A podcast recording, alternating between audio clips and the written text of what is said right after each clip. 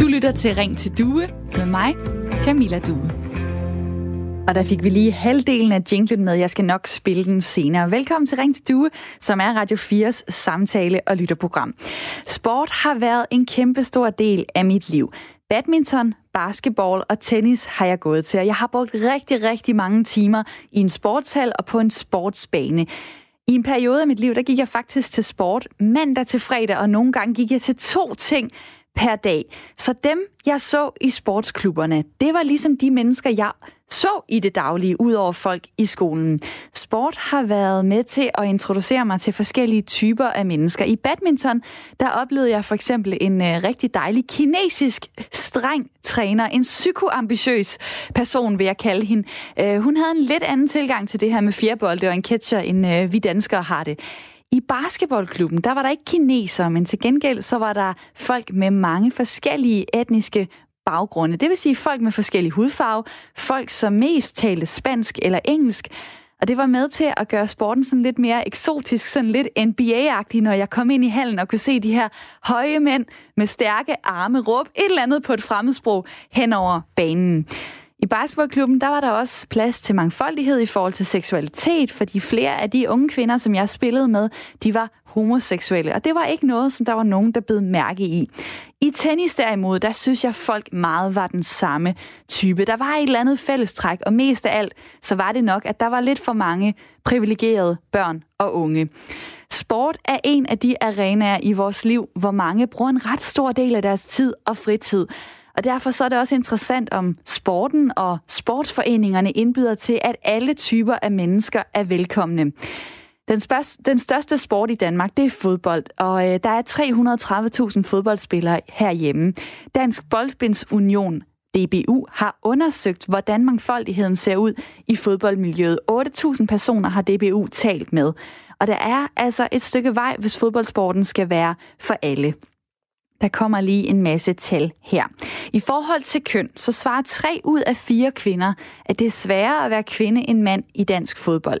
I forhold til seksualitet, så siger en tredjedel af de homoseksuelle fodboldspillere, både mænd og kvinder, at de føler sig dårligere behandlet end heteroseksuelle, og 44 procent har oplevet diskriminerende sprog, som for eksempel svans eller bøsserøv.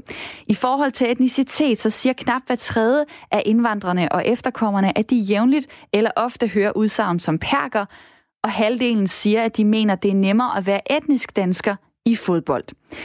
En masse ting, der altså kan arbejdes på. Der er også positive tal i rapporten fra DBU. For eksempel kan vi samle det her op og sige, 71, undskyld, 91 procent siger, der er plads til alle i deres klub. Det efterlader dog stadig 9 procent, som ikke føler, at alle er velkomne i deres sport. I dag taler vi om mangfoldighed i sportsgrene, og jeg vil gerne spørge dig, der lytter med. Er der plads til både mænd og kvinder i din klub? Er der folk med anden etnisk baggrund? Er der folk med forskellig seksualitet?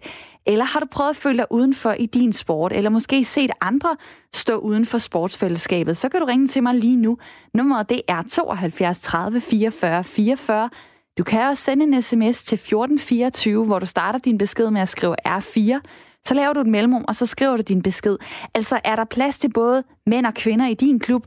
Er der folk med anden etnisk baggrund? Er der folk med forskellig seksualitet? Eller har du prøvet at følge dig udenfor i din sport? Så tag telefonen lige nu og ring 72 30 44 44. Du kan også sende en sms til 1424, hvor du begynder din besked med at skrive R4. Så laver du et mellemrum, så skriver du din besked og sender den afsted.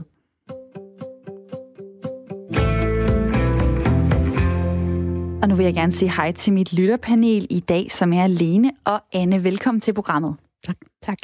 Lene Lønborg, du er 74 år. Du bor i EO ved Aarhus. Du arbejder som børne- og ungepsykiater, er ved at trappe ned nu. Du har fire voksne bonusbørn, 13 bonus øh, børnebørn og fire bonusollebørn. Der er masser af børn der. Og så kan du lige at cykle, gå op i at spise sundt, men du er ikke fanatisk omkring det, og du interesserer dig for hjerneforskning og kernekraft i din fritid. Velkommen til programmet. Tak. Anne Bisgaard Christensen, du bor i Stævnstrup ved Randers. Du er 41 år. Du er kommunikationsmedarbejder i Grundfosfonden. Så har du en mand, tre børn i alderen 2-13 år. I spiller mange spil med familien, det kan du godt lide. Så har du været med i Masterchef, og du er et stolt og et stort rådehoved. Velkommen til programmet. Tak skal du have. Jeg vil gerne øh, begynde med at spørge dig, Anne. Hvorfor er der brug for mangfoldighed i sport? Jamen, øh, ligesom det er vigtigt at møde alle mulige forskellige mennesker hen i folkeskolen, så er det også vigtigt at møde dem i foreningslivet, synes jeg. Øh, og det er fordi, det er godt at lære at være en del af noget større end en selv, og se, at alle ikke er den samme type. Og det er jo også i foreningslivet, at vi lærer at tage ansvar for hinanden og være en del af et hold, og øh, har jeg mere skrevet ned, og få en ansvarsfølelse over for andre. Så, øh, så det synes jeg, om det er en sport eller en spejderklub, det betyder måske ikke så meget for mig. Lene, hvad siger du til øh, det her emne, vi har i dag? Jeg er helt enig. Mennesker er mangfoldige, og derfor er det dejligt at se i sport, hvor mangfoldige vi kan være. I er begge to øh, med mig her i Ring til Due, som er Radio 4's samtale- og lytterprogram. Hvis det, hvis det er gået din næse forbi, så kan du deltage i det her program. Du kan tage din telefon og ringe 72 30 44 44. Og så kan du fortælle, hvordan det ser ud i din sport. Er den mangfoldig? Er der mænd og kvinder? Er der folk med anden etnisk baggrund? Er der folk med forskellig seksualitet? Eller er det folk af samme type? Og hvad skyldes det? Ring på 72 30 44 44. Og nu vil jeg gerne sige hej til Allan, som har ringet ind til programmet. Velkommen til. Jo, tak. Du øh, har noget at gøre med e-sport. Hvordan ser det ud med mangfoldighed i e-sport? Altså generelt træk, så fungerer det rigtig godt i forhold til folk fra forskellige øh, lande, grænser, aldersgrupper og lignende. Jeg tror, det største barriere, vi har lige nu, det er nok kvinder inden for e-sport. Og den fremgangsmåde, folk har på, på at løse det problem, fordi det er ret nyt i forhold til nogle nye mennesker, der prøver at tage tiltaget op, men det har faktisk været noget, der er kørt på i de sidste 15 år. Og hvorfor, men udover det, så ja, har det hvorfor, været rigtig hvorfor godt. er det egentlig vigtigt, at der også er kvinder i e-sport? Det er sådan set bare, fordi det er, jeg tror, det er en af de mest lige baner, der er inden for sport, fordi der er ikke, ellers ikke nogen øh, fysiske barriere. Der er også rigtig mange handicappede, der spiller, der er rigtig mange forskellige folk på, på tværs af forskellige sprog, der kan spille med hinanden. Ikke? Der er ikke rigtig nogen grænser sat øh, på det fysiske, så derfor er det bare lidt ærgerligt, at det måske har været lidt en opvækst, der har sagt til mange piger, at sådan, man spiller ikke og lignende, ikke? men det er jo sådan set brudt ned nu. Problemet er bare, at det bliver taget op gang på gang, at kvinder er anderledes, og kvinder er specielle, og de er ikke det samme som mænd i e-sport. Og det synes vi for det meste, de fleste af os, at det er ren vås, men øh, der, der sker bare ikke super meget med det. Hvad har du oplevet, at øh, nogen forsøger at gøre for at øh, få flere øh, piger og kvinder til at, øh, at tænde computeren og deltage?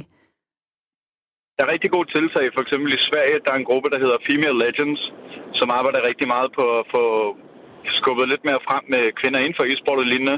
Der er kvindelige turneringer, som prøver at promovere kvinder i e-sport. Og så har der været rigtig mange gode tiltag for forskellige hold, der sponsorerer kvinder og prøver at lave noget for dem i forhold til at nedbryde barriererne for at komme ind. Og nu, øh, nu er du jo en mand, og du er vel også selv tilknyttet e-sport, tænker jeg, siden du ringer ind her øh, til programmet. Kunne du ikke bare være, være helt ligeglad? Altså, øh, banen er jo lagt for dig, og der er masser af ting, du kan deltage i og være træner for, og hvad ved jeg. Fordi der er rigtig mange, rigtig mange unge mænd, der gerne vil spille Counter-Strike eller øh, League of Legends eller sådan noget, den dur. Ja, det kunne jeg egentlig godt, men jeg tror bare, vi har et fællesskab som gamer, som gerne vil se det bedste for os alle sammen. Og så hvis nogen gerne vil det, og gerne vil øh, gå efter drømmen, eller spille bedre, eller være bedre, så, så burde det bare være muligt. Og der, der er kæmpe barriere inden for, hvis du er en dreng på 13 til 16 år gammel, så er der nogle regler i forhold til, at man ikke kan spille professionelt. Fordi det kan gå ud over en skolegang og lignende, og det har regler for. Men samtidig er det lidt ærgerligt at se på gang, at der er rigtig mange kvinder, der føler sig forbigået, forbisat, og at de har større barriere for at komme ind over gaming, fordi generelt set så er det en meget øh, toxic miljø, de møder, når de kommer ud og spille. Så det er jo gerne noget, man skal snakke lidt mere om, og så bare prøve at få folk til at tænke sig lidt mere om, når det er, de spiller med nogle nye mennesker på nettet, eller generelt set bare møder nogen, der er interesseret i det, at støtte op omkring det. Så derfor tænkte jeg, at jeg vil lige ringe ind og gøre fokus på det. Og det har du da i hvert fald gjort. Øh, jeg vil sige, at jeg forventede ikke den første, der ville ringe ind, ville tale om e-sport. Sindssygt spændende. Tak fordi du ringede ind, Allan. Velbekomme. Og nummeret det er 72 30 44 44. Godt, nu har vi e-sport repræsenteret. Så er der deldul med mange sportsgrene, øh, man kan øh, dykke ned i. Jeg synes, folk, der sidder derude og lytter med lige nu, du går sikkert også til en sport, eller har gjort det. Og så tænk dig lige om, hvor mange mænd og kvinder er der i den sport? Hvor mange er der med anden etnisk baggrund? Er der folk med øh, forskellige seksualiteter? Ring ind og fortæl om det 72 30 44 44. Nu kigger jeg lige på mit uh, lytterpanel i uh, studiet. Lene, hvad for nogle sportsgrene har du været uh, en del af? Mange. Øh, badminton, svømning, håndbold, volleyball, øh, ridning. Det er, hvad jeg lige kan komme i tanke om. Og øh, du er jo i den situation, at du har mistet synet. Så nu der er du stort set blind, men det var du ikke øh, førhen, da du var yngre. Så der kunne du, hvad kan man sige, dyrke de her sportsgrene på lige fod med andre. Øh, hvad tænkte tænk du over mangfoldighed dengang i de sportsklubber, som du var en del af? Eller hvad nu, hvis du kigger tilbage? Var det kigger... mangfoldige klubber? Øh, nej, vi var jo kønsopdelt i håndbold, og vi var jo kønsopdelt til svømning, Øh, jeg var rasende over, at jeg ikke kunne få lov at spille fodbold, ligesom drengene i skolen. Hvorfor skulle vi bare spille rundbold og langbold i vores gymnastiktimer, når drengene kunne komme ud og spille fodbold? Så det synes jeg er lykkeligt, at vi nu har piger, der spiller fodbold. Men det var kønsopdelt. Øh, til ridning, øh, var, der var flest piger, synes jeg, altså i min generation. Men på højt øh, plan i spring og dressur, der er de ligeværdige i dag, øh, både mænd og kvinder. Og når man taler om mangfoldighed, så kunne man jo også tale om, om øh, folk for eksempel, der har et synshandicap eller har andre former for handicap, har mulighed for at deltage i sport. Hvad er dine muligheder i dag for at være en del af øh, en sportsklub? Hvad kan du dyrke af sport, når du ikke har, når du ikke kan se? Ja, jeg har forsøgt mig. Altså i begyndelsen havde jeg kikkertsyn, og det vil så sige, at jeg kig ud, kig, øh, eller så ud gennem sådan to øh, tomme toiletruller, og så har man altså også svært ved at, at færdes og at være med på lige plan. Jeg har så dyrket svømning fortsat og dans, øh, ridning til en vis del, indtil jeg fik for mange grene i hovedet, når jeg galopperede. Og, øh, og så har jeg egentlig spurgt Chris McDonald, ham der guruen, der gerne vil have folk til at leve sundt og, og motionere, om han der ikke kunne finde på et eller andet, hvor folk med synshandicap kunne, øh, kunne deltage. Men han har ikke fundet ud af noget endnu. Jeg vil nemlig også godt gå op på Kilimanjaro. han kan da også ringe ind på 72 30 44 44, hvis han lytter med. Chris, så kommer du direkte igennem og kan komme med nogle bud på, hvordan folk med synshandicap kan være en, øh, en del af sport. Anne her øh, i mit lytterpanel, øh, hvilke sportsklubber øh, har du været en del af, og hvor mangfoldige har de været? Oh, altså, nu er det jo... Det var jo 80'erne og 90'erne, jeg sådan mest gik til holdsport, og det startede med, at jeg skulle lære at svømme. Øh, og der mener jeg, at det bare var drenge og piger blandet. Øh, men vi var jo altså alle sammen hvide og med nogle relativt øh, bemidlede forældre. Øh, så har jeg jo også øh, været aktiv spejder, øh, hvor øh, i det danske spejderkorps er der jo altså meget rummeligt og plads til alle, og den er jo ikke religiøs øh, sekulariseret på, på, på nogen måde. Øhm, så har jeg gået til roning. Det var dameroning. Øh, og jeg har gået til volleyball, øh, som jeg også synes var rigtig sjovt. Og jeg tror også, det var et pigehold, men jeg kan faktisk ikke rigtig huske det. øhm, så det har jeg ikke tænkt så meget over dengang. Og det er jo noget, når man står på en bane og måske øh, laver et volleyslag afsted, så står man jo ikke og tænker, nå, øh, hvor mange her er øh, homoseksuelle, og hvor mange er fra Iran, og hvor mange... Altså, det er jo, det er jo noget, som måske øh, man skal træde lidt, hvad kan man sige, ud af sporten for egentlig at tænke, hov, ligesom jeg tænker nu med tennis, det er også meget den samme type mennesker, og det er tit folk med mange ressourcer, der, der dyrker den sport, og der er ikke særlig mange med anden etnisk baggrund i hvert fald i de klubber, hvor jeg har været. Øh, hvad, hvad tænker du egentlig sådan nu, når du kigger tilbage og kan se, jamen øh, det var det var folk af, af samme slags, som, som gik til de her øh, sportsgrene. Var det ærgerligt? Jamen, jeg synes, det er svært, fordi den motivation, du har for at gå ind i en, i en sportsgren, det er jo, om du er interesseret i den og synes, det er sjovt, øh, når du er ung eller barn. Øh, og, og, og det er jo ligesom det, Altså, er det sjovt at være der? Har du lyst til at være der? Øh, og så har vi voksne øh, og, og, og dem udenom, som organiserer det, synes jeg, vi har et ansvar for at, øh, at sikre, at det også foregår på en ordentlig måde. Øh, så, så, så det er jo først noget, man bliver bevidst om, når man bliver ældre, synes jeg. Du lytter til Radio 4. Og jeg sætter den jingle på for lige at få en pause til at kunne kigge på en øh, dejlig sms, der er kommet her fra Jens. Han skriver, jeg har bokset i en klub i Aarhus i et par måneder, og der har jeg absolut kun oplevet, at alle var velkomne, og den tone, vi førte med hinanden, var både respektfuld og pjattende. Vi tog hensyn til, at man kunne være ny og måske genert, og når vi sparede med hinanden, blev vi parret unge, gamle, mænd, kvinder, etnisk dansk, øh, anden etnisk baggrund. Jeg har personligt aldrig oplevet at føle mig mere velkommen et sted end hos FAK i Aarhus, nemlig Bokseklubben. Og det øh, skriver Jens ind på sms'en, og tak for den meget fine sms. Dig, der lytter med, kan jo også dele, hvordan det ser ud i din sportsklub. I dag taler vi om mangfoldighed i sport. Hvordan ser det ud? Er der mænd og kvinder? Er der folk med anden etnisk baggrund? Er der folk med forskellig seksualitet? Det er okay at sige, at det er der ikke. Du må meget gerne sende en sms til 1424. Skriv R4. Lav et mellemrum. Skriv din besked og send den så afsted. Telefonen den er også åben lige nu. Du kan ringe på 72 30 44 44. Og når vi ser på øh, kønsdiversitet i sport, så er der jo mange sådan klassiske sportsgrene, som måske har en lidt skæv kønsfordeling. For eksempel øh, i DBU, øh, Dansk Boldspændsunion, der er fire, nej, måske, der er 80 procent af mændene, øh, øh, der, jeg tager lige den her sætning igen. I DBU, der er cirka 80 procent af medlemmerne mænd, og i Dansk Rideforbund, der er 88 procent kvinder. Så er der også nogle mindre sportsgrene, som for eksempel dart, og øh, det er du en del af, Tom. Velkommen til programmet.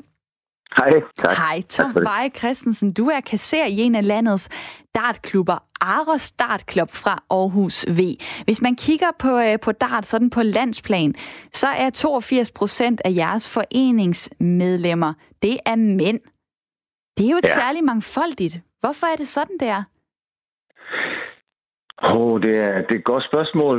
Øhm, men jeg tror, jeg, altså det, jeg tror bare, at øh, det er en mandsdomineret sport. Øh, selvom øh, der jo ikke rigtig er noget fysiologisk, som skulle gøre, at, at det var mændene, der skulle dominere den sport. Hvordan ser det ud i øh, jeres klub i Aarhus? Jamen, vores, der passer det nok meget godt med den procentuelle øh, fordeling af, af kvinder, tror jeg. Er der noget ja. i sporten, som er sådan lidt øh, mandeagtigt? Altså, jeg elsker at spille dart, når jeg er på bar, men jeg har aldrig gået til det. Er der, er der noget i stemningen, som skulle gøre, at øh, det tiltrækker flest mænd? Jeg tror måske, at øh, altså, dart er jo opstået på et værtshus, eller fra værtshuset. Øh, og det tror jeg, der, der tror jeg måske mere, det er sådan noget, hvor mænd siger, nå, det her det er jeg sgu skide god til. Altså sådan det der med at, at prale lidt, og, og på, den led, på den vej, der kommer de til at spille dart på et værtshus. Jeg tror, at kvinder, når de går på værtshus, så er det ikke så meget for at være aktiv, så er det for at sidde og snakke og nyde en øl. Har I gjort noget, og hvad eventuelt, for at få øh, for damerne til at føle sig mere velkomne i jeres klub? Jamen, jeg tror ikke, at øh, damerne eller kvinderne ikke føler sig velkomne, når de er i vores klub. Øh, men, men decideret at gøre noget for at værve flere af det kvindelige køn, det gør vi faktisk ikke. Kvinder, de elsker da også at drikke øl og hygge sig. Ja, men jeg ved ikke, øh, det gør, de gør det nok stadigvæk mere på, på, på værtshus, i og med det, altså, man, det der med, at man behøver ikke at være medlem af en dartklub for at spille dart. Man kan bare gå ned på et værtshus. Så i virkeligheden er der måske... Øh, det, der, det du snakker om med pro, den procentvise fordeling, er jo, er jo dem, som er registreret under Dansk Union og under Danmarks Idrætsforbund. Altså, jeg tror, øh, det kan godt være fordelingen stadigvæk sådan, men der er mange flere, som spiller der, men de gør det jo bare på et værtshus, som jeg kigger lige på Anne i mit øh, lytterpanel. Altså det her, det er jo et eksempel på en, øh, en klub, som jeg er en mandeklub. Øh, er der et problem i det? Nej, det synes jeg egentlig ikke. Altså, man vælger jo den sport, som passer en. Øh, nu går jeg jo selv til pilates og yoga, og det kan da tælles på en hånd, de, øh, de mænd, der er der. Øh, men altså, så spiller de måske badminton i stedet for. Øh, jeg synes bare, det er vigtigt, at de også er velkomne, øh, hvis de har lyst. Tom, øh, sport det er jo noget, der kan være med til at skabe nogle, nogle fællesskaber, for eksempel på tværs af køn eller etnicitet eller seksualitet. Kunne du ikke godt drømme om, at øh, I havde en klub, hvor øh, for det første, der var mange flere medlemmer, men at der også var mange flere forskellige medlemmer?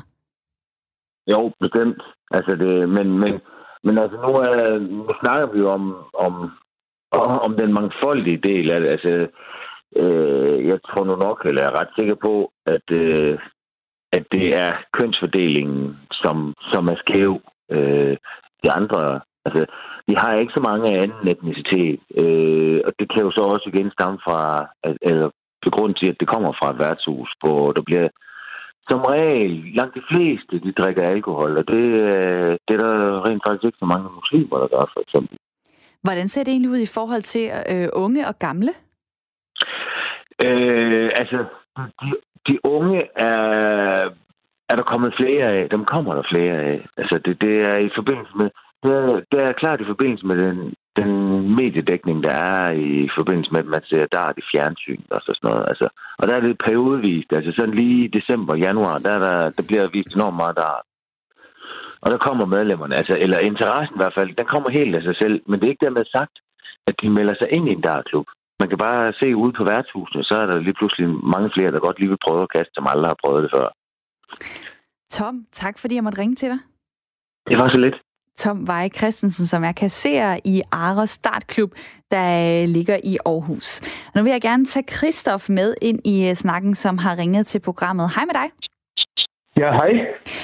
Du har været øh, med til at øh, starte noget op, og jeg skal høre, hvad det er i forhold til at få forskellige øh, nationaliteter samlet i sport.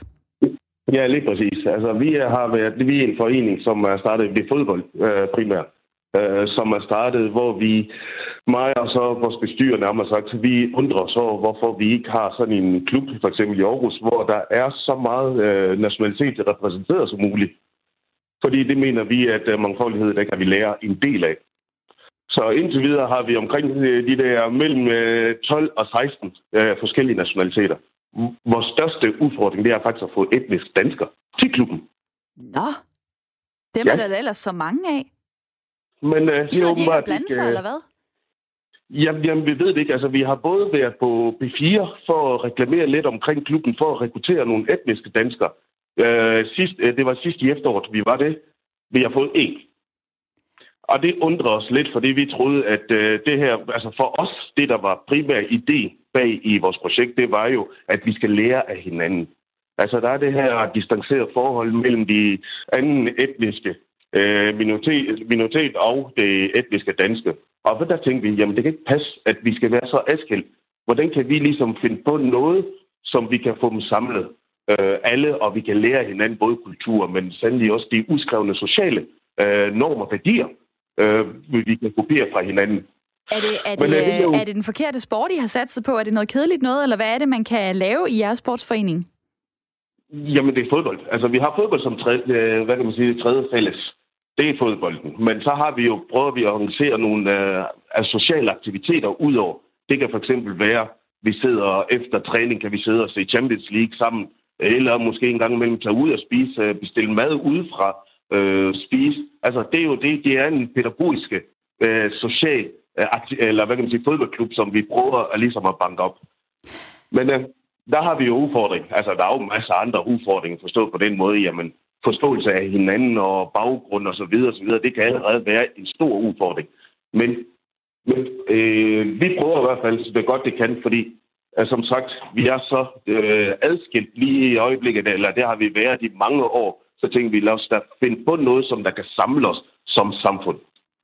Hvad har egentlig fået dig til at gå ind i, i det projekt og med det mål om at, at få meget, mange forskellige nationaliteter sat sammen?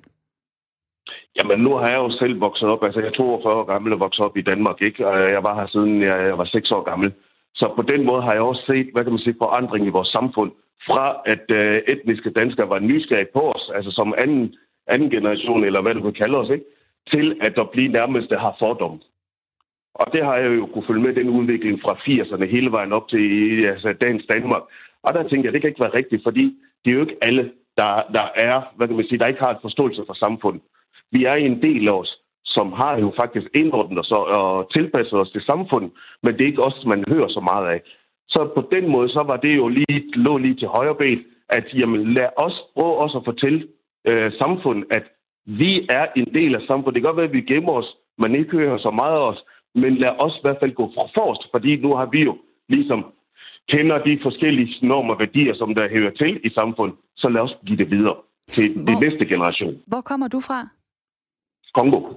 fra Kongo. Og hvad, ja. jeg blev interesseret, når du siger, at der er 12 til 16 forskellige nationaliteter. Hvor kommer folk fra? Jamen, det er lige fra Sydamerika til... Øh, men primært er det fra nordlig, øh, hvad hedder det, Afrika. Og så har vi også øh, Iran og Irak. Og, altså, vi er faktisk meget spredt, spredt over nærmest hele verden. Og så har vi jo selvfølgelig, som jeg sagde lige før, så har vi én dansker.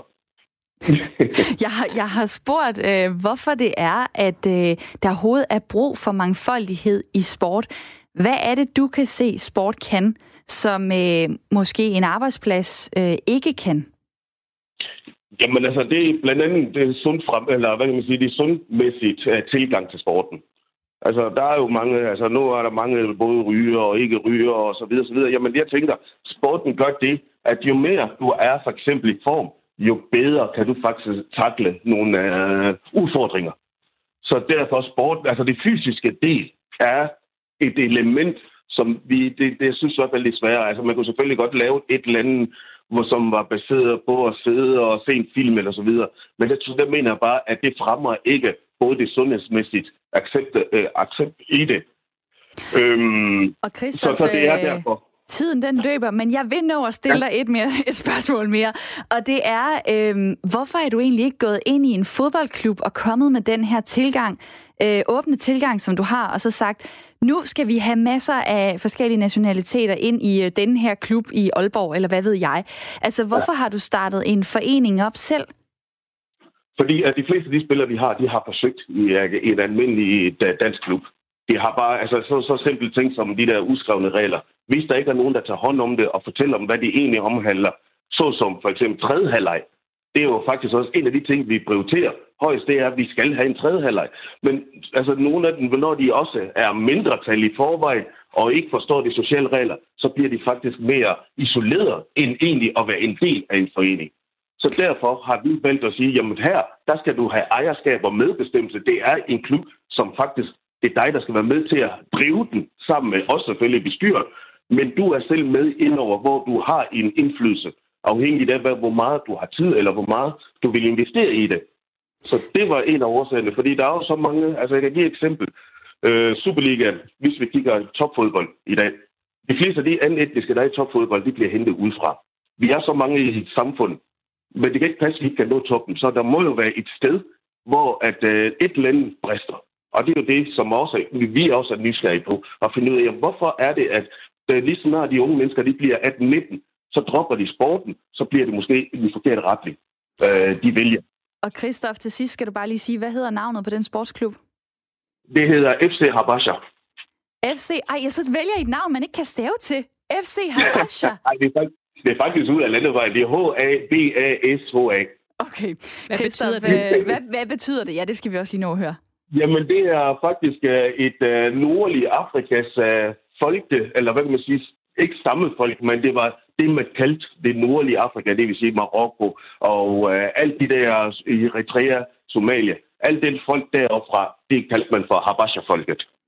Det var helt, og, helt vildt spændende at høre fra dig, Christoph. Tak, fordi du ringede ind. Det Jamen, tak for det. Tak for en god program. Jamen, tak for det, og lyt da endelig med øh, lige om lidt efter nyhedsoverblikket, hvor vi også skal høre fra en, der gerne vil overbevise os øh, om, hvorfor vi skal have fokus på mangfoldighed i sport.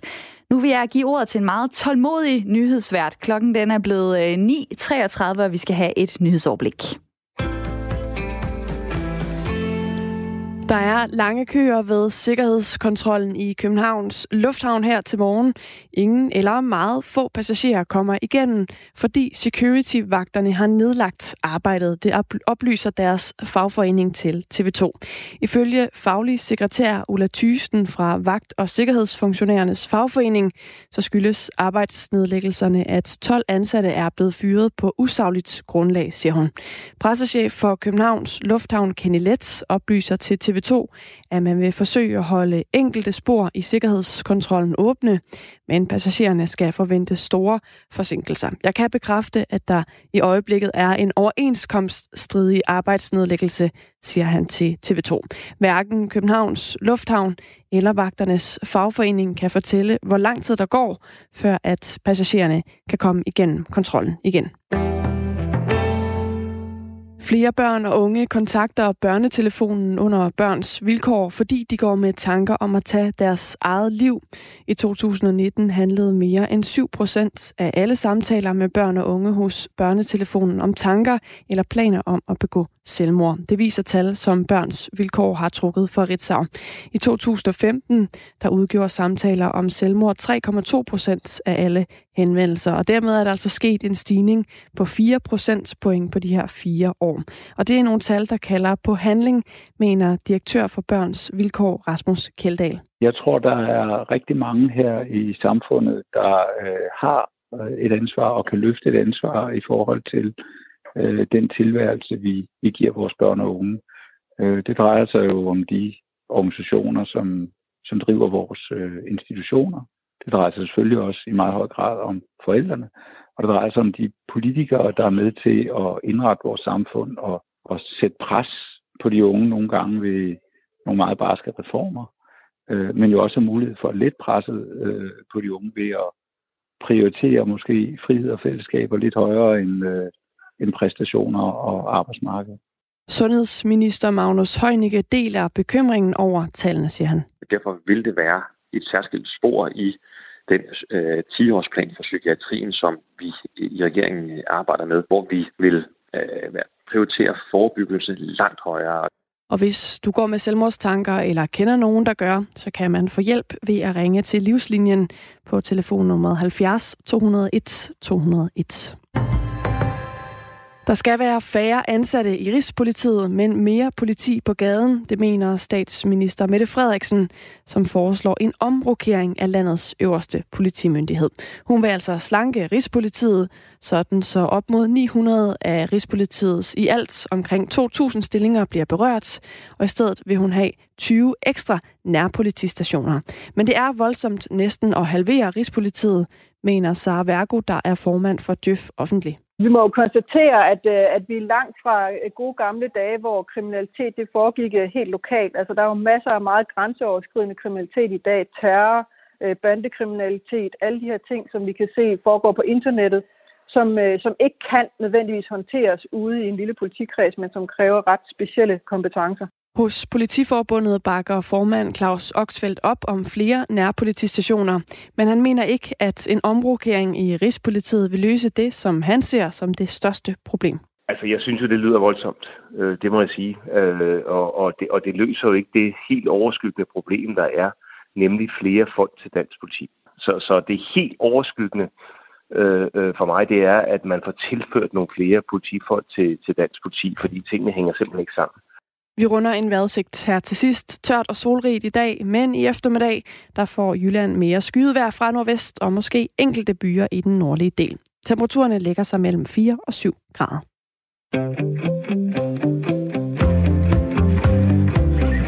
Du lytter til Ring til Due med mig, Camilla Due.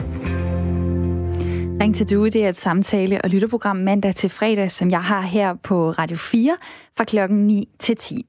Og har du lyst til at prøve at være en del af mit lytterpanel, det er dem, der kommer i studiet, så kan du sende mig en mail til ring til radio4.dk, ring til radio4.dk. I dag der er det Lene og Anne, som er med, og jeg siger lige velkommen tilbage til jer begge. tak skal du have.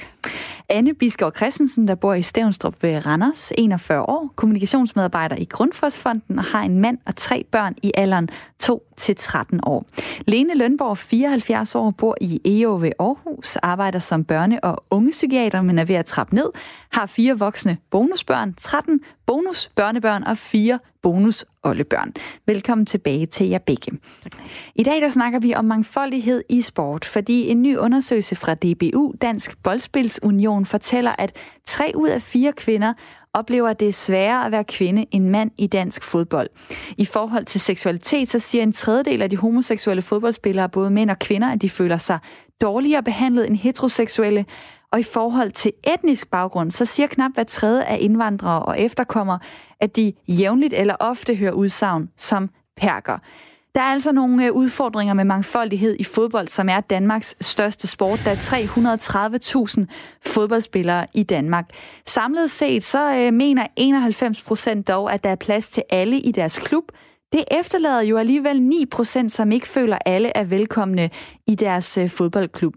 I dag snakker vi om mangfoldighed i sport, og du kan byde ind med øh, dine erfaringer fra den sportsklub, som du nu er en del af. Er der plads til alle? Har du nogensinde selv prøvet at følge dig udenfor i din sport, eller måske set andre øh, stå uden for øh, fællesskabet? Du kan ringe på 72 30 44 44, eller sende en sms til 1424. Skriv R4, lav et mellemrum, og så din besked. Der er kommet en sms her. Jeg går til dans. Her er flest kvinder, men der er også mange mænd. Der er mange nationaliteter, typer og også forskellige seksualiteter. Det er et meget rummeligt miljø, hvor alle er velkommen. Her har jeg tilbragt det meste af mit ungdomsliv, og her føler jeg, at jeg hører til. For eksempel var jeg ikke til alkohol som ung, men ville bare danse, og her var dansemiljøet perfekt. Vi har gode fester uden alkohol, og selvfølgelig også masser af dans. Mange tak for den dejlige sms. Jeg kigger lige på, øh, på Annie i mit lytterpanel, fordi du har øh, tre børn, og de går til noget forskellige sport. Og noget af det, du kan se, det er, at øh, det er jo ikke helt billigt, det der med sport. Og det har måske også en betydning i forhold til, øh, hvor mange forskellige øh, familier, der øh, tager deres børn med hen i karateklubben. Ja, det er rigtigt. Altså, og det er, altså, jeg har den ældste går til karate, og det passer super godt til ham. Men altså, vi betaler også øh, 600 kroner i kvartalet, plus gradueringsudgifter, plus øh, øh, hvad, hvis der nu er stævne eller et eller andet. Så det, det løber jo op, og jeg kan godt forestille mig, at hvis man er en familie øh, på med måske med en enlig mor på kontanthjælp, altså, jamen, så er der ikke plads til den slags. Øh, så, så jeg kunne godt tænke mig, at vi måske kunne snakke lidt om dem, der står uden for foreningslivet af, af forskellige sociale årsager, økonomiske Ja, fordi hvad søren kan man egentlig øh, gøre ved det? Lene, hvad, har du et bud på det? Jeg synes, man skal oprette nogle fripladser, sådan at man siger, øh, vi tager folk ind, øh, der kommer gratis ind, fordi de er dygtige til et eller andet, og de vil gerne, og så kan de gå gratis, hvis far og mor ikke har råd til det. Der er jo så, øh, det er jo så, øh, kan man sige, øh, det økonomiske i det. Så før havde vi Kristof igennem til en meget spændende snak om, hvordan man får mange nationaliteter ind i, ind i, i foreningslivet. Og Lene, du har en pointe i forhold til, at vi sagde lige, mens der var nyhedsoverblik, så talte vi lige om, at det er måske også forældrene, man meget skal, skal have fat i. Altså, min erfaring øh, er, at den mellemøstlige kultur har det lidt sværere ved at få deres børn integreret, end vi ser øh, tamiler, eller vietnamesere, eller kinesere, eller filipiner for den sags skyld. Øh, der, der er ikke så mange kulturbarriere som øh, fra Mellemøsten, fordi man stadigvæk har øh, den kultur, at det er familien, og det er vigtigt at få børn og børnebørn og oldebørn hurtigt. Øh, og det gør jo, at lige så snart deres unge mennesker, selvom de er opvokset og bor her i Danmark, øh, gerne øh, vil i gang og være ligeværdige og have en uddannelse og leve øh, det danske liv, så bliver der sat en kæppe i hjulet, fordi mange gange øh, skal man lytte til for, øh, hvad hedder det, familiens ældre, hvor man skal tage ned på ferie og også besøge dem. Og der sker der mange gange, at de bliver noget tidligere gift øh, fra Mellemøsten, end, end vi gør her i Danmark. Og det tror jeg sætter barriere for, at, at de ikke rigtig kommer øh, ud. Og det er de kommer sådan... heller ikke på efterskole, og øh, de ikke får tilegnet sig den her danske øh, uskrevne regler, som han også var inde på. Det, det er jo sådan en meget generaliserende øh, holdning Helt sikkert, at have. Ja. Har, du, øh, har du erfaring med det, eller hvad? Ja. Jeg øh, skifter lige spor og tager Jan med ind i snakken, som har ringet til programmet. Øh, velkommen til. Ja, tak skal du have.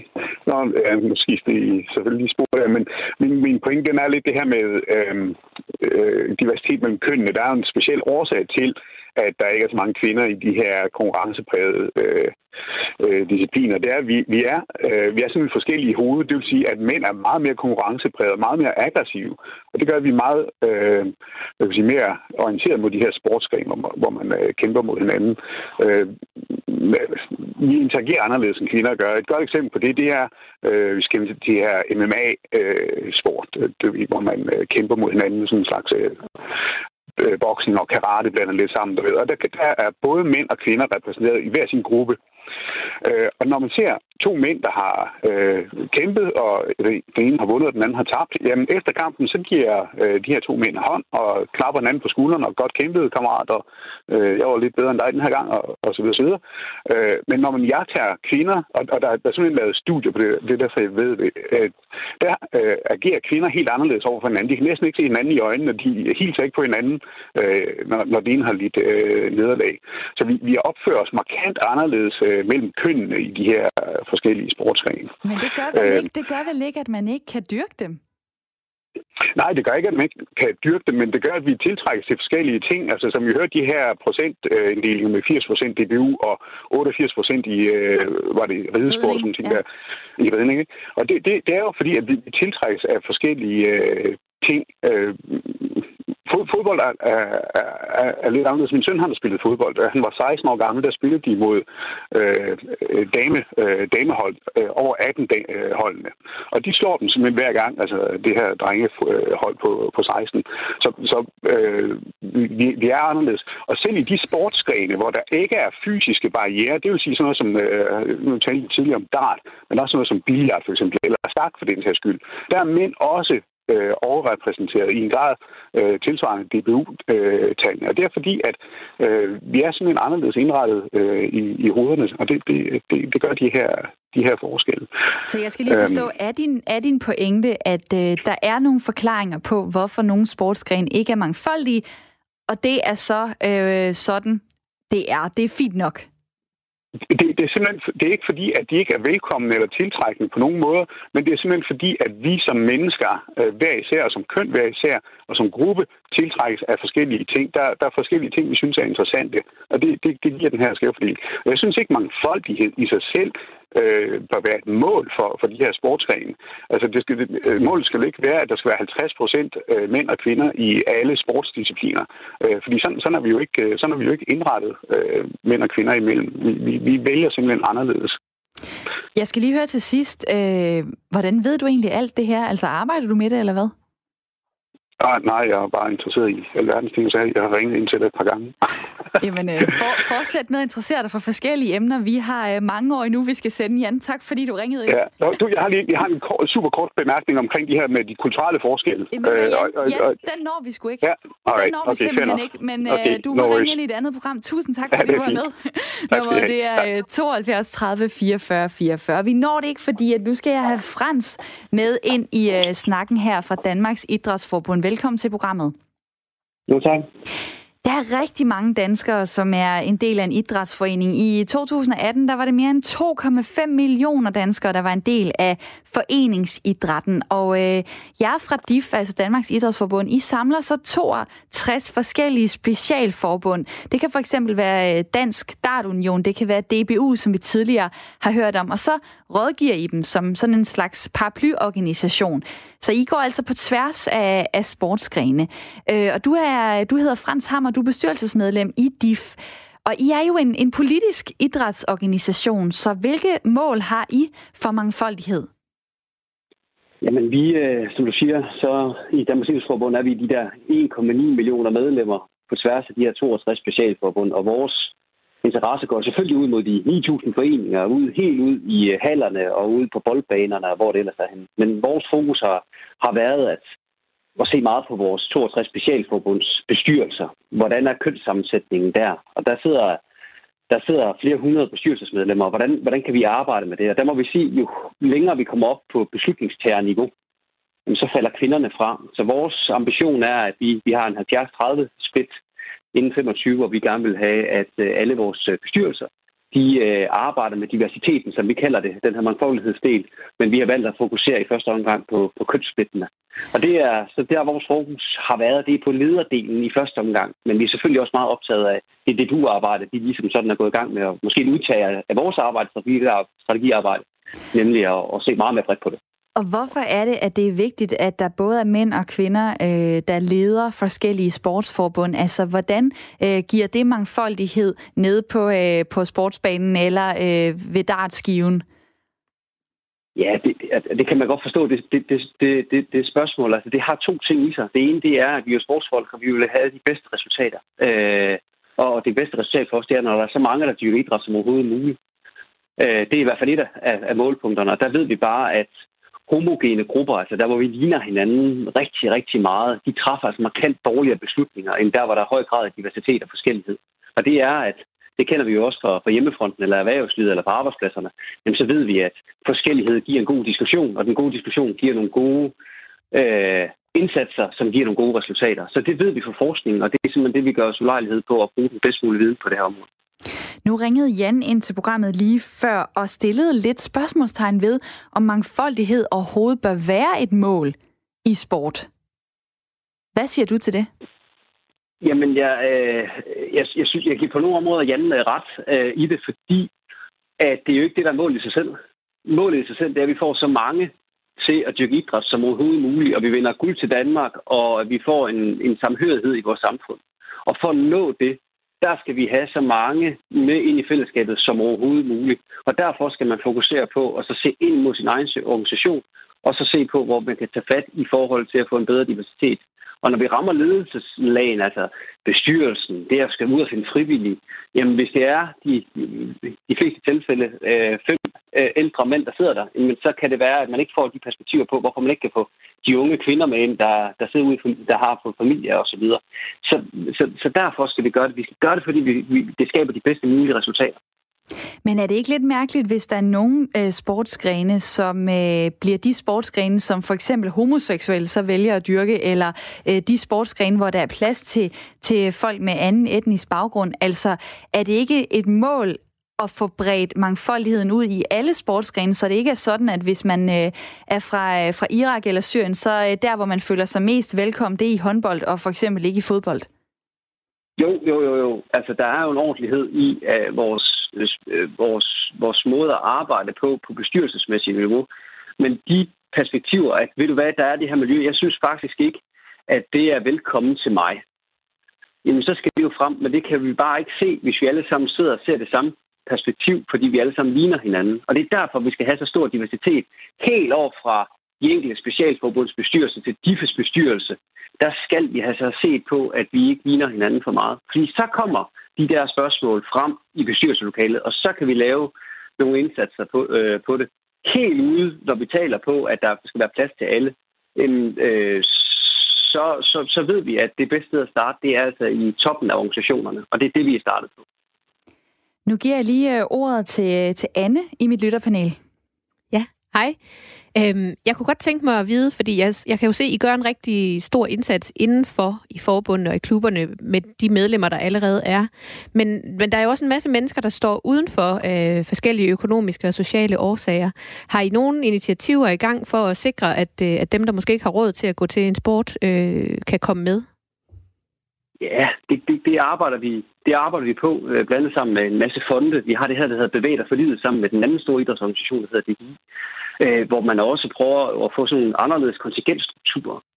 Øh, så og samarbejder og hvad vil det man sige? også. Oversæt lige det. Hvad gjorde man før, ja, hvad skal man så gøre nu? Ja, men det, det, den klassiske vej ind øh, i en idrætsorganisation, det er, at man betaler kontingent, og så er man medlem af en forening, og så kan man komme tirsdag og torsdag til håndbold.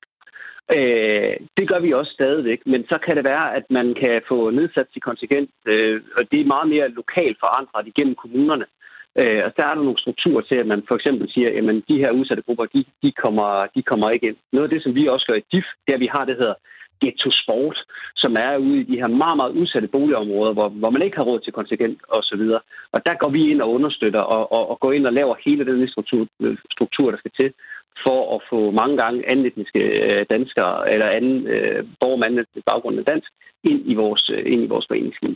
Så vi har en hel masse indsatser på, at vores foreningsliv skal ikke være til for, til, til for de få, men for de mange. Så har jeg lige et spørgsmål. Jeg ved ikke, om du hørte Chris fra FC Habasha her i Aarhus. Øhm, tror du, I kunne hjælpe hans hold med at rekruttere nogle flere danskere? Han ringede ind og fortalte, at der var 12-16 forskellige nationaliteter i øh, den klub, som de havde startet, hvor de blandt andet spillede fodbold og lavede noget øh, social integration, lød det som. Men de kunne simpelthen ikke få etniske danskere til at være med. En dansker er med. Ja, og jeg kender dem godt derude, og de gør en fantastisk indsats. Øh, og øh, øh, det, det, er, det, der er, når vi tager, nu bruger vi fodboldsproget, øh, jamen det er, at, at du jo ikke er Mohammed eller Brian, men du er højere bak. Så der er bare nogle ting i vores foreningsliv, som bare er en rigtig god driver til at lave integration. Og, øh, og, øh, og, og der, der, der handler det også lidt igen om øh, få nu øh, invitere nogen ind i første øjekast, så spørger de nok dem, som de kender, deres venner. Men prøv at tage en helt udefra ind, og så måske at kunne sidde i en bestyrelse, eller ham, der rekrutterer de der frivillige trænere, eller øh, give det til nogen, som har et andet netværk i Aarhus. Det er måske den vej, vi i hvert fald ved, at, øh, at øh, det nogle gange virker, at man får nogle andre folk ind og i at være aktive. Og så er det noget, vi også omkring lidt forskellige emner. Frans Hammer, tak for din tid. Bestyrelsesmedlem i DIF Dansk Idrætsforbund. Der er en, der skriver her på sms'en, det er Pernille. Hej, jeg gik til skydning i 90'erne, og jeg var den eneste pige i hele amtet i syv år. Det gjorde bare sejren større og bedre hvert år, jeg vandt. Og så er der en, der øh, skriver her på sms'en, Jørgen Nielsen fra Albertslund, hvor har sidste indringer dog ret. Det må være øh, Jan, der ringede ind på telefonen. Det er ikke alle idrætsgrene, der er eller skal være 50-50. Det er en kunstig fordeling. Hvis I skal sætte mål på her i mit øh, lytterpanel, hvis man kigger på, på en, en sportsgren, hvad synes I, hvor, hvor skæv fordeling må der være, eller hvor lige fordeling skal man gå efter i en sportsgren? Mænd og kvinder. Du må hellere starte, Lene. okay. Lene, den bliver sendt over til dig. Okay. Jamen, altså, jeg synes jo, det er motivationen og interessen. Øh, jeg var også en af de første piger, øh, der gik til skydning og gik på jagt øh, i min generation. Men der er jo kommet masser af piger, der går på jagt i dag og har taget et jagttegn. Øh, jeg synes, det skal være interessen, der dyrker. Og det er stadigvæk sådan, at der er køn øh, forskellighed, lige så vel som der er i samfundet. De fleste offentlige ansatte, det er kvinder i en mellemuddannelse. De fleste erhvervsdrivende, det er mænd. Og sådan er det også øh, inden for sport. Øh, der er ikke mange kvinder, der går til ishockey eller til Super Bowl. Og der er heller ikke øh, mange mænd, øh, der går til yoga. Og gad du godt at ændre på det? Hvis du skulle øh, bestemme over andre mennesker, kunne det så være en god idé at få mixet lidt op? Ja, så længe det er lysten og motivationen, der driver værket. Man skal ikke tvinge et køn til at gøre noget, de ikke har lyst til. Der er gode eksempler på, øh, hvordan en indsats kan, kan skabe øh, mangfoldighed med nogle forskellige fordele. I Horn Forvang IF, lidt uden for Hammel i Østjylland, der øh, prøvede man at ville inkludere nogle af de mange østeuropæere, som arbejder i området. Og det har virket, fordi klubben har i dag 15 procent østeuropæiske medlemmer, og det har betydet, at de nu kan stille med fire seniorhold i fodbold, og der også er flere øh, frivillige. En af trænerne hedder Danut, og han er selv østeuropæer i Danmark og har øh, fået sine øh, landsmænd med på holdet. Øh, hans tredje hold består af halv danskere og halv rumæner og så en litauer. Og han siger sådan her til DGI Østjylland. Nationaliteterne skal blandes, ellers var det ikke integration. Vi taler dansk som holdleder, men vi prøver også at finde en balance, så alle forstår os. I kampens hede må man nogle gange lige oversætte. Jeg lærte selv dansk ved, at alle omkring mig talte dansk. Anne, hvad tænker du, altså, øh, hvis man kigger på, på den måde, du selv har været i, i idrætslivet på? Altså, kunne du have lært øh, noget af, af nogle mennesker, øh, som, som du, øh, altså folk med anden etnisk baggrund for eksempel, kunne du have lært dem noget? Kunne du have lært noget af dem, hvis I havde mødtes i en sportssammenhæng? Ja, det tror jeg da bestemt. Altså, men nu er jeg jo også sådan en, der elsker alt fremmed næsten, så, ja så øh, nogle gange så lider jeg lidt under at bo i sådan en, øh, en 3.000 menneskers landsby, hvor der kun er det er hos dig farvede danskere. Øhm, så, så det synes jeg da bestemt, at det, øh, det, det, det kan jeg jo Altså, det kunne jeg sagtens. Øh, vi, kan, vi kan give hinanden en hel masse og udfordre hinanden. Øh, så det er jo dejligt. Men, men når jeg sådan helt basalt skal fordele min tid med, mellem familien og arbejdet og interesserne, så kigger jeg jo på, hvad jeg har lyst til. Øh, og altså min primære motivation for at dyrke sport, det er jo altså, at holde kadaveret ved lige. Øh, og det vil jeg sige, umiddelbart så lyder dart ikke som, øh, som, som, som, som noget, der sådan opfylder det formål for mit vedkommende. Øh, så jeg vælger jo det, der, der, der passer ind i min hverdag. Men når du siger det, så tænker jeg, er det ikke, det er ikke lige så meget fællesskabet, eller hvad? At være en del af det, komme ud og være social og se de samme mennesker i løbet af en uge. Det er ikke det, der tæller for dig? Nej, ikke nødvendigvis. Ikke lige nu. Øh, det, det, det gør det for mine børn, tror jeg. Øh, men, men, øh, men ikke så meget for mig, vil jeg sige. Men, men det er jo, altså, der er vi jo alle sammen forskellige. Heldigvis. Det er vi da, det er vi da absolut. Og øh, det her, det bliver faktisk øh, det, bliver det sidste, vi når i programmet i dag. Anne Biskov Christensen, øh, som bor i Stenstrup ved Randers. Tak, fordi du var med. Selv tak.